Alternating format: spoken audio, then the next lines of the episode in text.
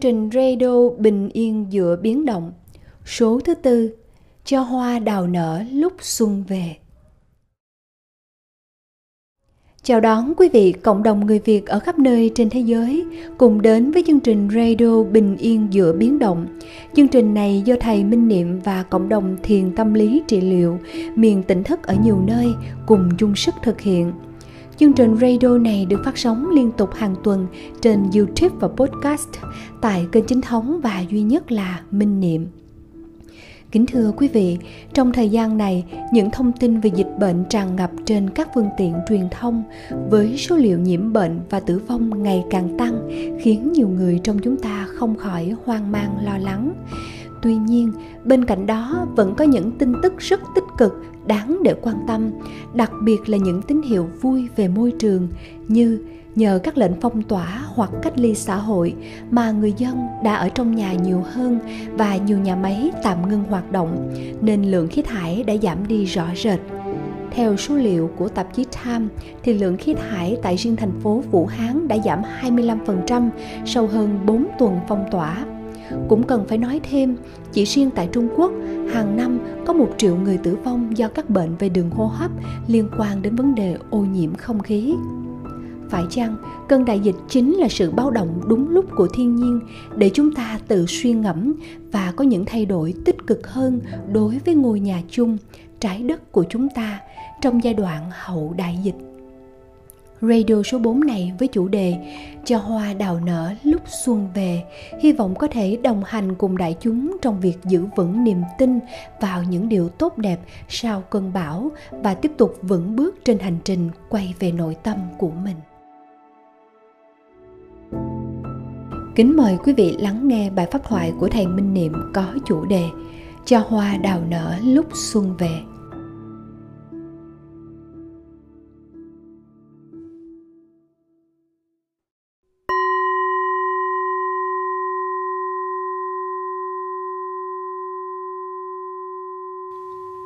Kính chào đại chúng, kính chúc đại chúng thật nhiều an lành và luôn sống trong tỉnh thức.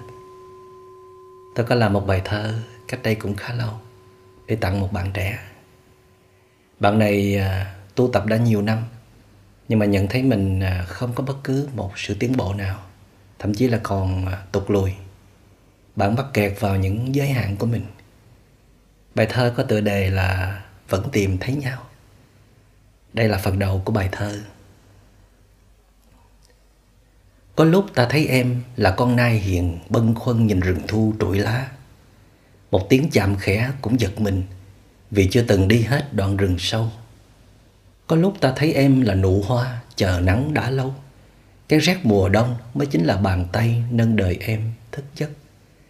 Có lúc ta thấy em là con chim non nhớ rừng xưa thổn thức. Dám xé nát động hoa vàng, nửa khung trời lạc dấu cũng đành tâm.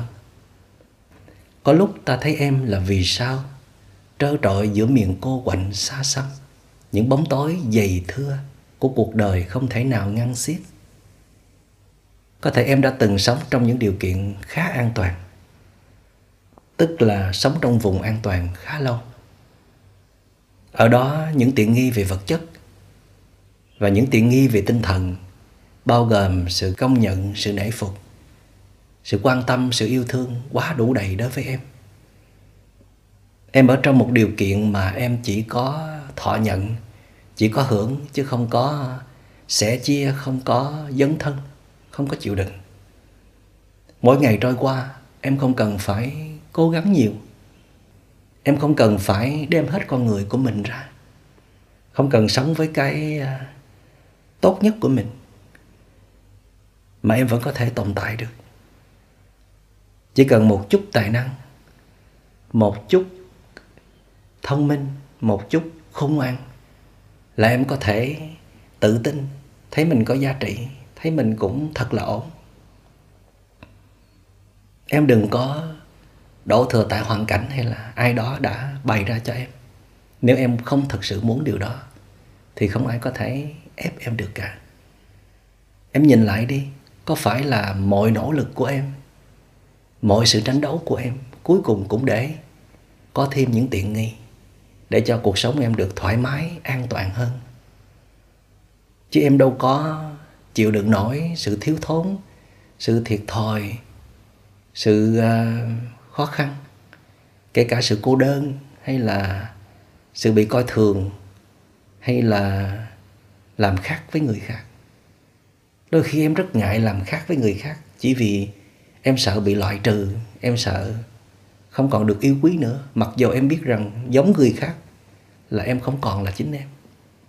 Đôi khi nghĩ lại em cũng rất là ngậm ngùi. Nhưng rồi em vẫn sống với đời sống rất là làng nhàn tầm thường của mình.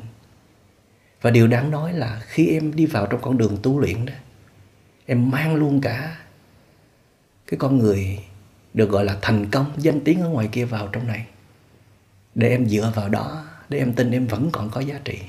Chứ em không có dám buông hai tay ra, bắt đầu từ con số không. Rồi khi có một ít thành quả trên con đường tu luyện, thì em lại tiếp tục mắc kẹt vào trong đó, chấp chặt vào trong đó. Thấy đó là giá trị của mình, thì hỏi làm sao? Em có thể tiến xa được. Còn nhớ câu chuyện ngày xưa có một con bò của Camilo Cruz kể về một gia đình có 8 người gồm có ông bà, cha mẹ và bốn người con. Nhưng mà tất cả các thành viên trong gia đình không ai đi làm để mưu sinh cả. Tại vì nhà họ có một con bò sữa và nó đủ cung cấp sữa cho họ mỗi ngày. Mặc dầu là gầy ốm, xanh xao, vàng vọt, nhưng mà họ nghĩ như vậy cũng được rồi. Cho nên họ không cần phải cố gắng thêm nữa cho đến một hôm con bò bị giết đi. Họ lâm vào bước đường cùng, cho nên buộc họ phải tìm cách để sống sót. Họ mới đi ra phía sau nhà đào củ lên để ăn đỡ. Rồi sau đó mới xin hàng xóm những hạt giống để trồng hoa màu.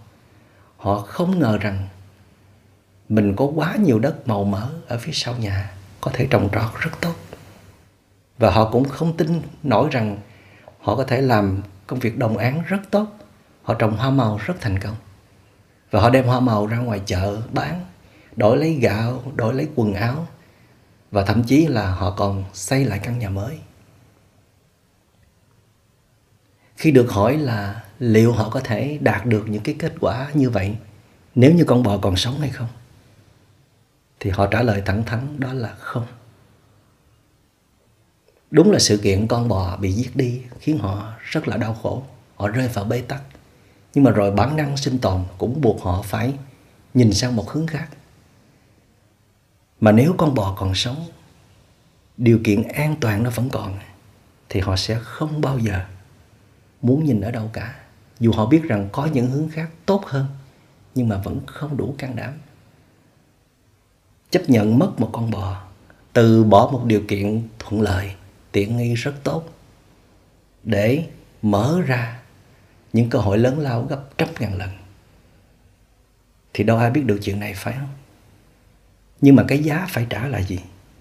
Đó là sự cùng cực, là tuyệt vọng, là hoang mang. Mà phải nhờ nghịch cảnh tới, ai đó vì một cái lý do gì đó mà lấy đi cái sự an toàn. Chứ một mình chúng ta không thể rút gươm ra được đâu. Cho nên là cảm ơn những cái nghịch cảnh hay là những biến cố là vì vậy. Em thì sao? Em muốn đạt tới những giá trị bền vững, tốt đẹp. Nhưng mà tại sao em sợ đau đớn? Em sợ nhọc nhằn. Sao em tự nhận mình chỉ là một cái loài hoa? Chỉ sống trong điều kiện an toàn của thổ nhưỡng của thời tiết. Mà em không nghĩ mình là một loài hoa rất là đặc biệt. Chỉ có thể phát tiết hết tinh hoa của mình khi đặt vào điều kiện thời tiết vô cùng khắc nghiệt như là phải chấp nhận cái giá rét lạnh thấu xương của 4 năm tháng mùa đông chẳng hạn. Vì sao? Vì đó là loài hoa mai, hoa đào. Một loài hoa chỉ có thể tung cánh tỏa ngát hương khi mùa xuân về, khi trải qua những ngày tháng cực kỳ lạnh lẽo, cực kỳ đau đớn, đau đớn đến tận cùng. Thiền sư Hoàng Bá đã làm hai câu thơ để tặng cho cái loài hoa đầy khí tiết này. Đó là Bất thị nhất phiên hàng triệt cốt, tranh đắc mai hoa phóc tỷ hương. Nếu chẳng một phen sương lạnh buốt, hoa mai đâu dễ tỏa mùi hương. Hoa mai và hoa đào đều được xem là chúa của các loài hoa khi mùa xuân về. Nó không chỉ đẹp mà khi nở thì nó nở rợp trời, đôi khi sáng trưng cả một vùng. Nhưng mà cái điều để khiến người ta phải kéo nhau tới để ngắm hoa đào là vì người ta nể phục trước cái cái khí tiết chịu đựng đau đớn một cách kiên cường của nó. Để khi nắng ấm xuân về thì nó hiến tặng cho đời một tặng phẩm vô cùng tuyệt vời. Một cách không có điều kiện. Cho nên khi đứng ngắm hoa đào có thể chúng ta sẽ rất xúc động, sẽ chấn động. Khi mình nhìn lại cái thái độ sống của mình, cách mình đối với cuộc đời này. Cho nên có thể nói chính cái giá rét, chính cái điều kiện khắc nghiệt của thời tiết nó là điều kiện cần thiết, không thể thiếu để giúp cho hoa mai, hoa đào bật lên toàn bộ năng lực tiềm tàng mà đất trời đã hiến tặng. Mà nếu né đi cái lạnh đó, chui vào chỗ ấm áp thì hoa mai hoa đào sẽ không còn giá trị nữa. Không còn có thể nở hoa được nữa.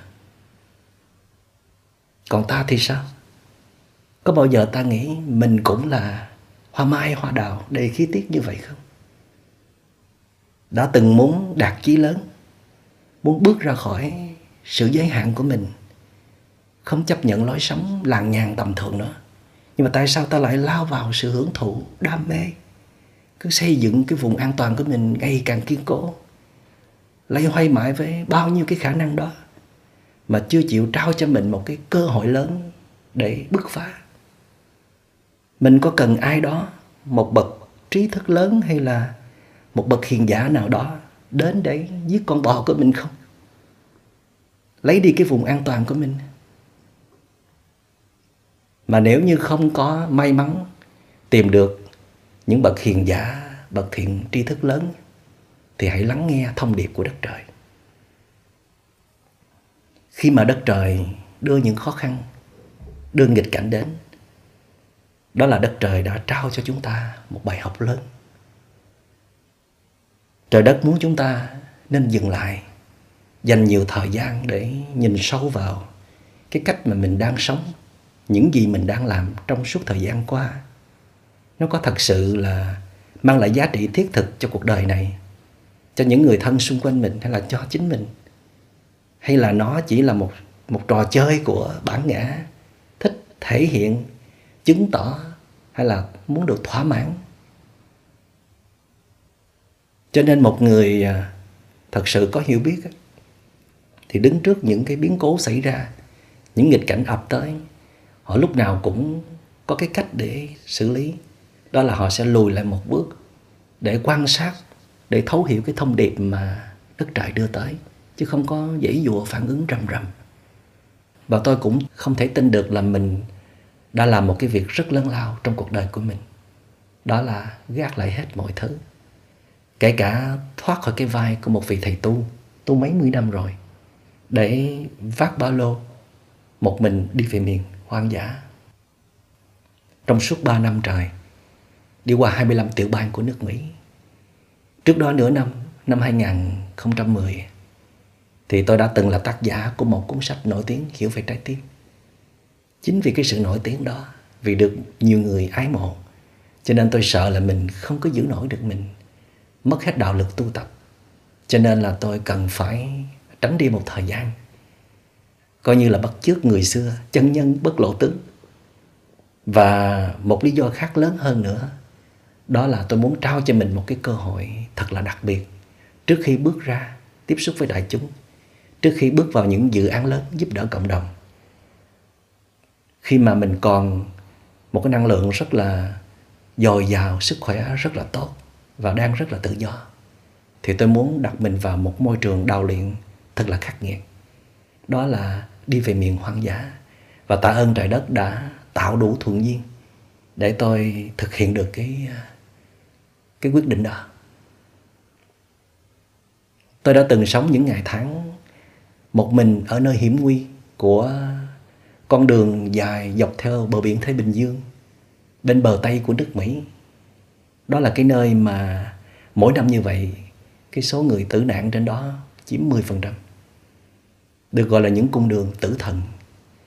Và đã từng bị à, sói tấn công, từng bị sư tử rượt từng bị rớt xuống thác, từng bị lạc đường, lạc vào sa mạc, đói khát, từng đứng trên xa lộ hàng ngày để xin một chuyến đi xe nhờ. Và đã từng đến các nông trại trồng hoa màu. Mình làm việc như là một tình nguyện viên để ờ, xin thức ăn khô và học thêm cách sống của người nông dân. Và tôi đã làm những cái việc lao động chân tay, nặng nhọc mà từ trước giờ chưa bao giờ trải qua, như là đốt những cây cổ thụ rất là lớn rồi dựng nhà, rồi ờ, đào giếng rồi lái xe máy cày chẳng hạn. Và tôi đã học hỏi và làm được hết. Phải nói đó là cái giai đoạn đẹp nhất trong cuộc đời tu của tôi, tính tới bây giờ. Là một cái giai đoạn mà tôi được là chính mình nhất. Tôi được thay đổi bản thân mình nhiều nhất. Có những cái thói quen đến thời điểm đó mới có thể thay đổi được. Và một trong những cái hoa trái mà tôi có được trong cái cuộc hành trình tu bụi, đó là vượt qua được rất nhiều nỗi sợ hãi.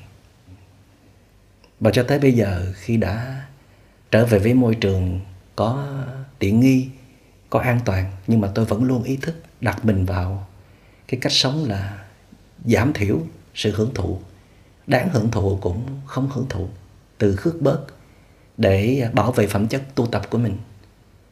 Và tôi luôn tin vào cái nếp sống tam thường bất túc của các bậc thánh hiền.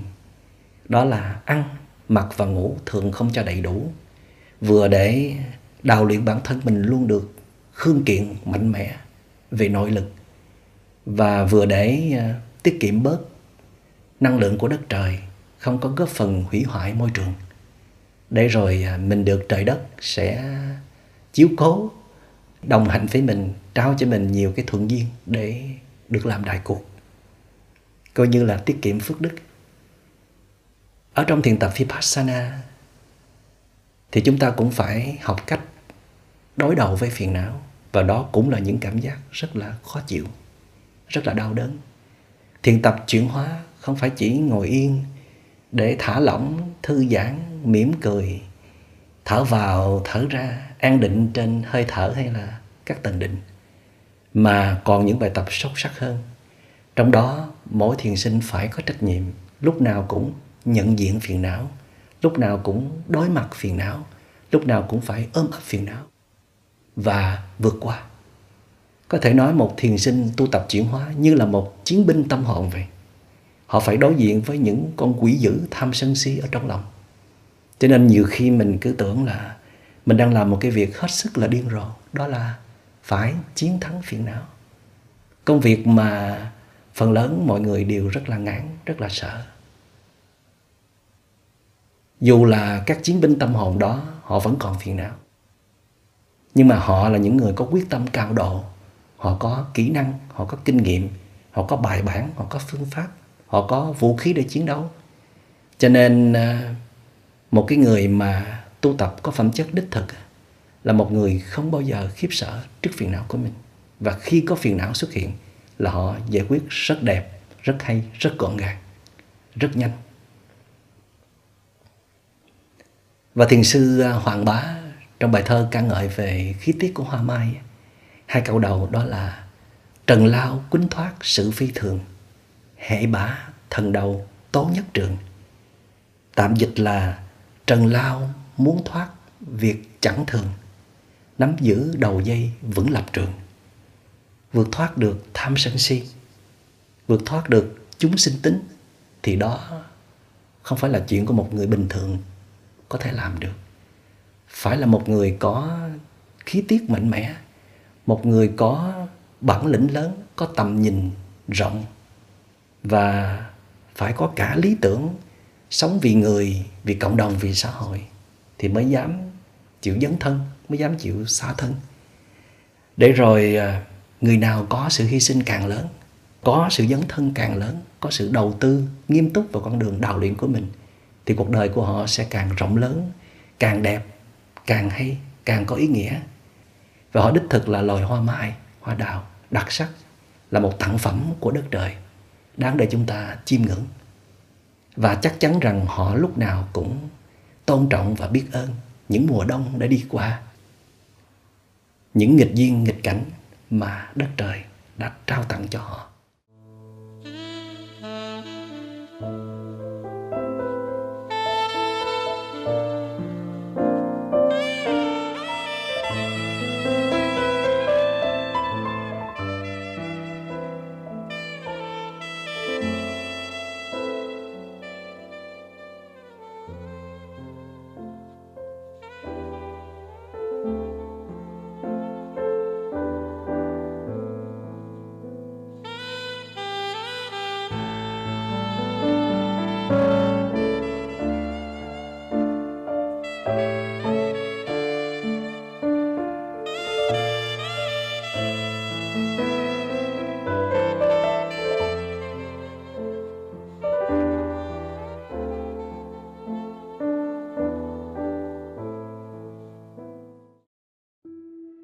Một người khổ đau mà không bị khổ đau quật ngã, có thể nói là một người đang có trong tay rất nhiều cơ hội để trở thành kẻ giàu có trong tâm hồn. Vậy nên, hãy ca tụng và sẵn sàng chào đón mọi khổ đau, xem nó là chất liệu cần thiết để giúp ta làm tốt trách nhiệm của một công dân trong trời đất này và là điều kiện không thể thiếu để trở thành một bậc thánh hiền sau đây, mời quý vị cùng lắng nghe bài viết nếu không có khổ đau, trích từ cuốn sách không có gì phải sợ của tác giả minh niệm, qua giọng đọc của nhạc sĩ hồ tiến đạt.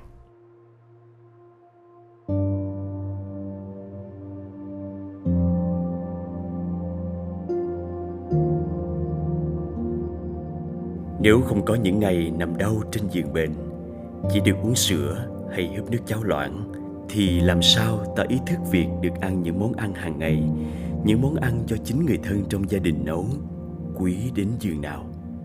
Và cũng nhờ nhiều ngày nằm yên một chỗ trên giường bệnh, Nên đến khi bắt lại nhịp sinh hoạt hàng ngày, Hay làm được vài việc gì đó dù rất nhỏ nhặt Bằng chính đôi tay đã hồi phục sinh lực của mình, Ta bỗng thấy thật hạnh phúc. Nếu không có vụ tai nạn giao thông hay vì bất cẩn mà té ngã khiến ta phải băng bột hết đôi chân của mình suốt cả tháng trời, không thể đi làm được, không ra đường được, hay phải lết hoặc tựa vào chiếc nạn mỗi khi muốn đi lên xuống cầu thang, thì làm sao ta có được cảm giác muốn rơi nước mắt khi tự mình có thể bước đi từng bước trên đôi chân lạnh lặn của mình. Nếu không trải qua hàng giờ dầm mình trong mưa bão hay mắc kẹt giữa đường trong điều kiện thời tiết hết sức khắc nghiệt và nguy hiểm thì làm sao ta có thể cảm nhận lòng ngập tràn ấm áp khi được về tới nhà? Được ngồi hơ tay bên bếp lửa, được uống tách trà nóng, được ngồi yên trong căn nhà chắc chắn và an toàn đang chở che mình. Nếu không có khoảng thời gian không gặp mặt nhau, thậm chí không thể liên lạc với nhau qua bất cứ phương tiện nào, thì làm sao ta thấy trân quý từng giây phút được gần bên nhau, được nhìn tận mặt, được cởi lòng ra trò chuyện thoải mái hay làm bất cứ điều gì tốt đẹp cho nhau, và nhất là nhận ra sự cần thiết và quý giá khi có nhau trong đời nếu không có những biến động ngoài kia, những tai ương hoạn nạn đang bao trùm khắp nơi khiến ta không thể đi đâu hay làm gì được nữa, thì sức mấy ta chịu ở trong nhà từ ngày này qua ngày khác Sức mấy mà ta dám bỏ nhiều thời gian ra ngồi chơi với những người thân yêu của mình từ giờ này qua giờ khác. Sức mấy mà ta chịu làm những việc nhỏ nhặt trong sinh hoạt cơ bản hàng ngày của gia đình. Sức mấy mà ta nhận ra được rằng từ bấy lâu nay ta đã sống vội, lướt qua và bỏ quên rất nhiều thứ vô cùng giá trị trong đời sống. Nếu không có những thất bại trong công việc, trong sự nghiệp, danh vọng thì dễ dầu gì ta chịu ngồi yên hàng giờ trong im lặng mà không cần phải chạy ngược xuôi hoặc cứ lăn xăng làm một cái gì đó dù không thực sự cần thiết dễ gì ta đủ sức nhìn lại bản thân mình và chặng đường đã đi qua? Xem ta đã làm đúng điều gì và làm sai điều gì? Ta đã làm được gì và chưa làm được gì? Ta đã hay hơn hay tệ hơn? Ta có nhiều hạnh phúc hơn hay khổ đau hơn? Chỉ có sự thất bại, mất mát, đến mức khiến ta mất luôn sự tự tin thì mới đủ sức hại gục cái tôi đã từng rất kiêu hãnh về những thành tựu tài năng và sự thông minh của mình. Chỉ có khổ đau mới đủ quyền lực để buộc ta phải dừng lại hết mọi sự nắm bắt ở bên ngoài để chấp nhận quay về với chính mình với tư cách là một kẻ bị thương tổn nặng nề. Để từ đó mới có được ý thức cần tới sự giúp đỡ của kẻ khác biết lắng nghe và tôn trọng kẻ khác. Chỉ khi nào thất bại lớn lao, mất mát gần như tất cả, sự nguy hiểm và cái chết trập trình như giữa muôn trùng vây, thì ta mới tỉnh ngộ ra một điều tưởng chừng rất cao siêu mà thực ra là bài học vỡ lòng của con người mà ta lại hay quên. Đó là biết tôn trọng trời đất, biết mình chỉ là một cá thể nhỏ nhoi giữa sự vận hành và kiểm soát của trời đất bao la, biết mình dù có toan tính cỡ nào đi chăng nữa thì cũng không bằng trời đất tính. Chỉ đến khi chỗ dựa dẫm đến mức nghiện ngập của cái tôi ở bên ngoài từ tiện nghi vật chất đến danh dự tình cảm Đã thực sự sụp đổ Khiến ta không còn chỗ nào để trú thân Thì ta mới chấp nhận chuyển hướng Tìm về đời sống tâm hồn như một sự cứu cánh Chỉ khi đó ta mới đủ động cơ để kiên nhẫn tu luyện, khơi dậy nguồn tài sản quý báu bên trong mình. Bất như ý, nghịch cảnh, biến cố hay khổ đau đều là những chất liệu vô cùng cần thiết để giúp ta biết được cái gì là hạnh phúc và biết trân quý những gì mình đang có. Bởi phải chi, trong quá trình mưu sinh, ta đừng để cho phần con lớn dậy mà lớn ác hết phần người, đừng để cho những bóng tối mê mờ của lòng tham che phủ hết tâm trí, thì ta sẽ không cần tới khổ đau làm gì.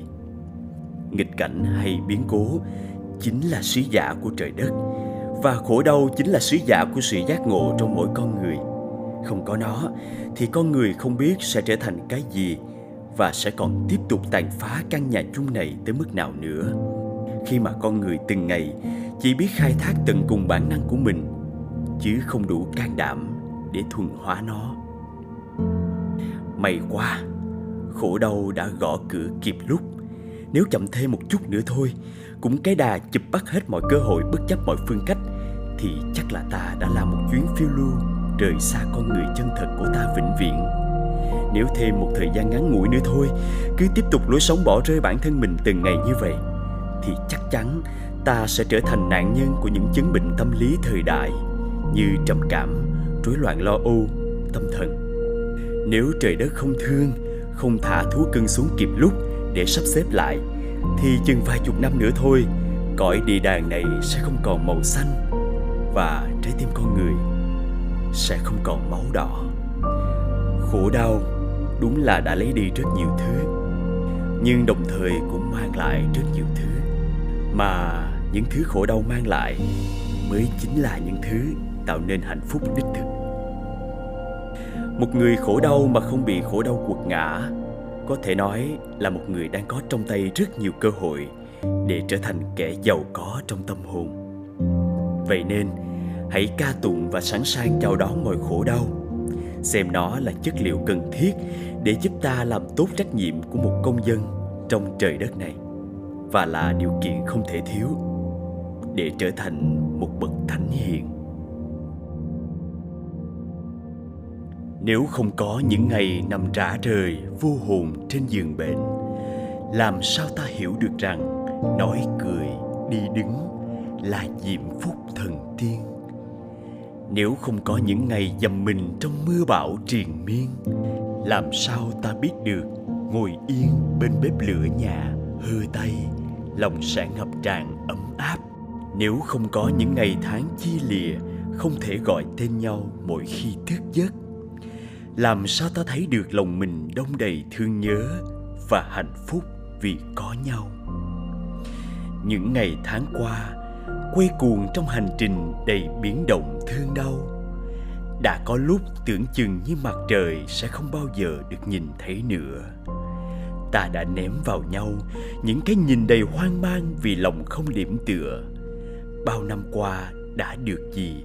Sao bây giờ bỗng mịt mờ, không thể tính nổi chuyện ngày mai? Những ngày tháng qua, ta và cuộc đời này bỗng bị tách ra làm hai những cánh tay không thể chạm vào nhau, những ánh nhìn cũng phải cần khoảng cách. Ta cứ nằm co như con tôm, nghe tiếng đồng hồ quay đều đều với thinh âm dịu kỳ, tích tắc. Lòng chợt thấy bồi hồi, cũng đã từ lâu rồi, trong khu vườn yên tĩnh buổi bình minh. Những cành hoa đào đứng phơi mình vững chãi trong giá rét với niềm tin, nếu không có mùa đông thì hoa đào không thể tỏa ngát hương trong nắng ấm. Nếu không có mùa đông, thì hoa đào không đủ sức làm cho mùa xuân thêm tươi thắm. Nếu khổ đau không đến kịp bây giờ, thì hạnh phúc cũng sẽ tình cờ như mọi ngày lặng lẽ ra đi.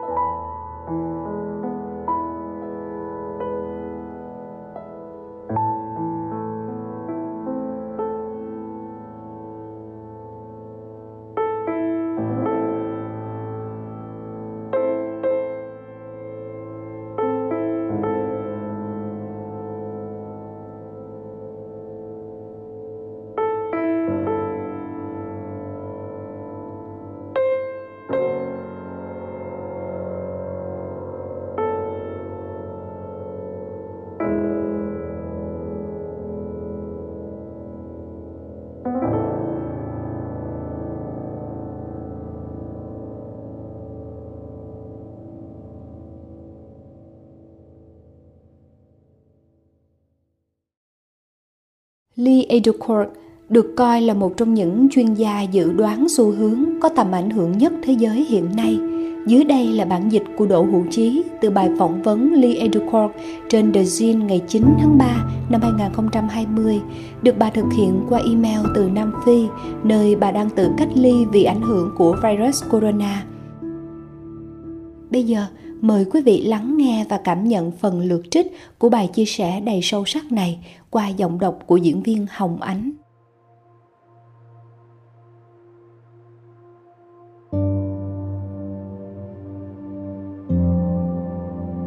với tư cách là mục tiêu chính của loại virus này, bởi tuổi tác của tôi và bởi tiền sử bệnh về hô hấp, tôi ý thức được sự nguy hiểm và mối đe dọa ngay trước mắt mà nó đang gây ra cho con người trên khắp thế giới. Và tôi rất lấy làm tiếc cho những gia đình đã có người thân mất đi bởi dịch bệnh mới này. Hy vọng rằng mạng sống của họ đã không phí hoài khi cả thế giới đang nỗ lực để phục hồi lương tri của con người và tiếp tục tồn tại. Đại dịch này sẽ buộc chúng ta phải chậm lại, ngừng các chuyến bay, làm việc tại nhà chỉ giải trí giữa bạn bè thân và gia đình, học cách tự cảm thấy đủ đầy và tỉnh thức. Bỗng nhiên, các show thời trang trông thật kỳ quặc và xa lạ. Các quảng cáo du lịch lọt vào máy tính của chúng ta thật xâm phạm và lố bịch. Suy nghĩ về những dự án mới thật mờ mịt và lơ lửng. Liệu chúng có thực sự quan trọng không? Mỗi ngày mới, chúng ta lại nghi ngờ một hệ thống mà chúng ta đã biết từ thuở bé và chúng ta buộc phải cân nhắc khả năng cáo chung của chúng. Trong nhiều năm, chúng ta đã hiểu rằng để tồn tại với tư cách một loài và để cho hành tinh này tiếp tục vận hành, chúng ta phải liên tục tạo ra các thay đổi khốc liệt trong cách mà chúng ta sống, di chuyển, tiêu thụ và giải trí. Không có cách nào chúng ta có thể sản xuất ra nhiều hàng hóa và lựa chọn theo lối mà chúng ta đã quen thuộc lượng thông tin khổng lồ về những thứ hoàn toàn vô nghĩa đã làm tê liệt nền văn hóa của chúng ta. Có một nhận thức đang lớn dần trong các thế hệ trẻ rằng, việc sở hữu và tích trữ quần áo và xe cộ đã thậm chí không còn hấp dẫn nữa. Nhưng bằng cách nào đó, tâm trí của con người luôn phản kháng và muốn thử xem mọi thứ có tự tan biến đi không?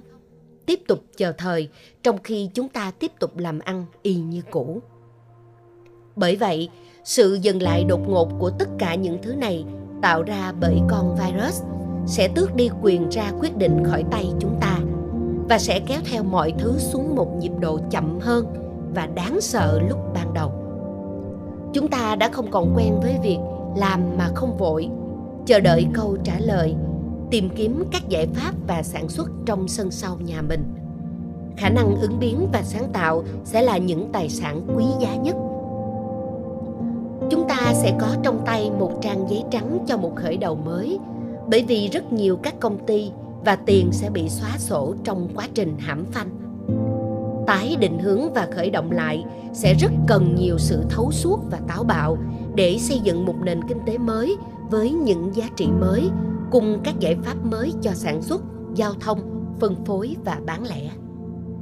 Không may, trong thảm họa này không có thuốc chữa tức thời chúng ta sẽ phải nhặt lên những phần sót lại và tái tạo mọi thứ từ đầu khi chúng ta kiểm soát được con virus. Và đây là chỗ mà tôi thấy có hy vọng. Một hệ thống mới tốt hơn, được cài đặt với nhiều sự tôn trọng hơn đối với sức lao động và điều kiện sống của con người. Rốt cuộc, chúng ta sẽ bị buộc phải làm điều mà lẽ ra chúng ta đã phải làm ngay từ đầu. Ngay bây giờ chúng ta đang chứng kiến việc đóng cửa lần lượt của các quốc gia. Khí hậu ấm hơn ở bán cầu nam, có vẻ là một lợi thế. Nhưng chúng ta vẫn chưa chắc chắn về điều đó. Chúng ta sẽ phải chấp nhận việc sống với ít nhu cầu hơn, ít hàng mới hơn. Chúng ta sẽ phải bỏ bớt đi các thói quen cũ, như thể chúng ta đang cai nghiện vậy. Chẳng hạn như ngưng hẳn việc shopping có vẻ như chúng ta đang bước vào một thời kỳ cách ly tiêu dùng. Nơi chúng ta sẽ phải học cách hài lòng với một cái váy đơn giản, tìm lại những sở thích cũ, đọc một quyển sách mà ta đã lãng quên, hoặc nấu một bữa thịnh soạn để làm cuộc đời đẹp hơn. Virus sẽ gây ảnh hưởng lên nền văn hóa và mang tính quyết định trong việc xây dựng một thế giới mới hoàn toàn khác biệt những hình ảnh gần đây về khí quyển tại trung quốc đã cho thấy hai tháng ngừng sản xuất đã làm sạch bầu trời và cho phép người dân được hít thở trở lại. Điều này có ý nghĩa là virus đã chứng minh rằng việc chậm lại và đóng cửa có thể tạo ra một môi trường tốt hơn, vốn chắc chắn có thể nhìn thấy ở quy mô lớn. Nếu chúng ta bao gồm cả việc di chuyển bằng đường thủy và đường hàng không di chuyển dành cho các kỳ nghỉ và các chuyến công tác. Sự làm sạch sẽ rất đáng kể. Nếu chúng ta khôn ngoan, đáng buồn thay, giờ đây chúng ta đã biết là không phải thế. Chúng ta sẽ bắt đầu lại từ đầu với các luật lệ mới, cho phép các quốc gia trở lại với những giá trị và kỹ năng riêng của mình, mang đến nền công nghiệp tại nhà vốn sẽ có thể phát triển và nở rộ thành một thế kỷ của nghệ thuật và thủ công, nơi mà lao động thủ công được tôn vinh hơn tất cả những điều khác. Các hoạt động và các ngành công nghiệp địa phương sẽ có đà và các tổ chức lấy con người làm trung tâm sẽ chiếm vị trí chủ đạo. Với các hệ thống trao đổi và cởi mở, các khu chợ của nông dân, các sự kiện đường phố các cuộc thi hát và nhảy múa, và óc thẩm mỹ vượt trội của việc tự làm lấy. Dự đoán của tôi về thời kỳ amateur có vẻ như đang tới nhanh hơn tôi tưởng.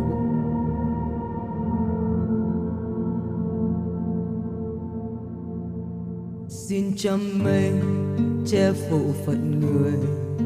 Xin cho tôi một sáng trời vui.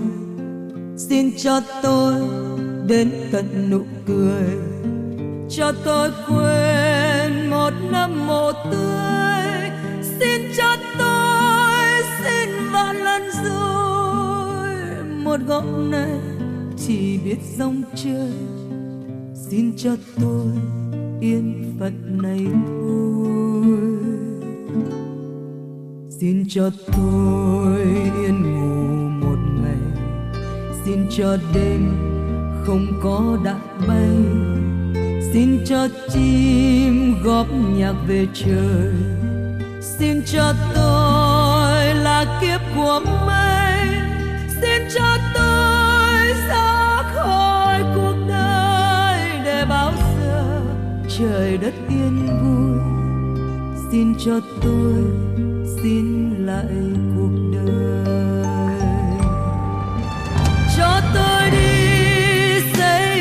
lại chuyện tình.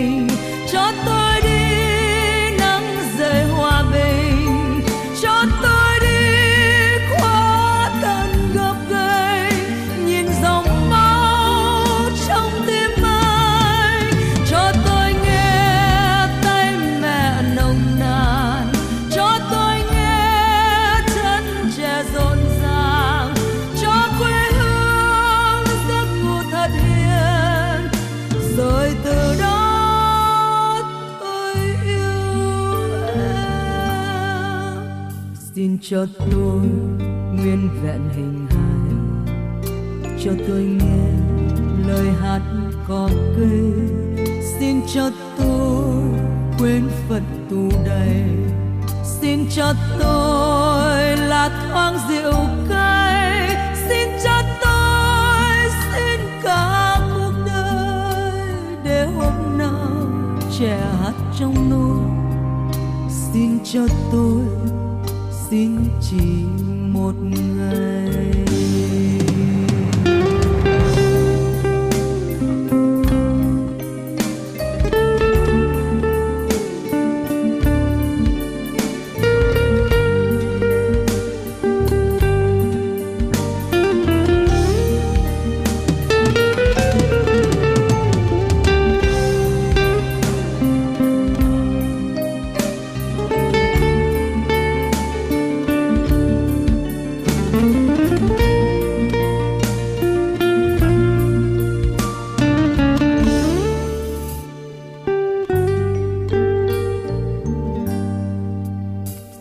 cho tôi yên ngủ một ngày.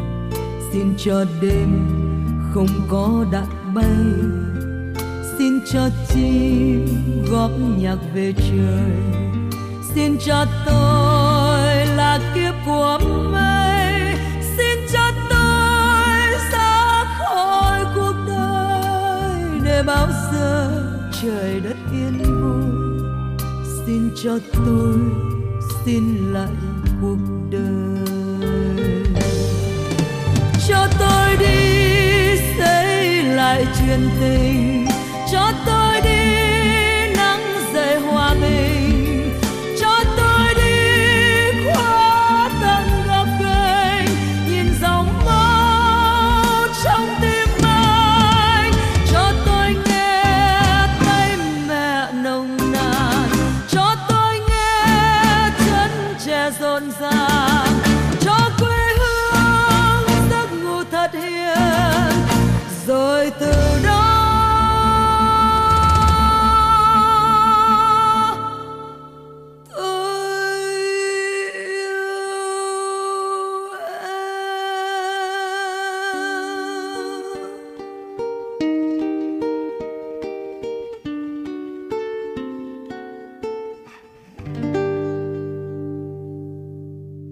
vị, cơn bão nào rồi cũng sẽ đi qua như quy luật của trời đất. Cho dù đó là những trận bão giông của mỗi cá nhân, một tập thể hay của cả nhân loại. Nhưng với sự thường trực quay về chính mình dù trong bất cứ hoàn cảnh nào, chúng ta sẽ có thể nhận ra nhiều bài học hay mà đất trời đã gợi gắm đồng thời đó cũng là cơ hội tốt để tăng cường sức đề kháng của tâm hồn để ta có thể vững tâm thản nhiên mà đón nhận những trận bão giông tiếp theo Radio số 4 này với hy vọng tiếp tục nhắc nhở đại chúng trên hành trình quay về chính mình và giữ vững niềm tin vào một mùa xuân ấm áp sau những ngày đông giá lạnh, rồi hoa đào sẽ lại nở rộ trên khắp mọi nẻo đường. Nếu không có khổ đau, biết đâu là hạnh phúc.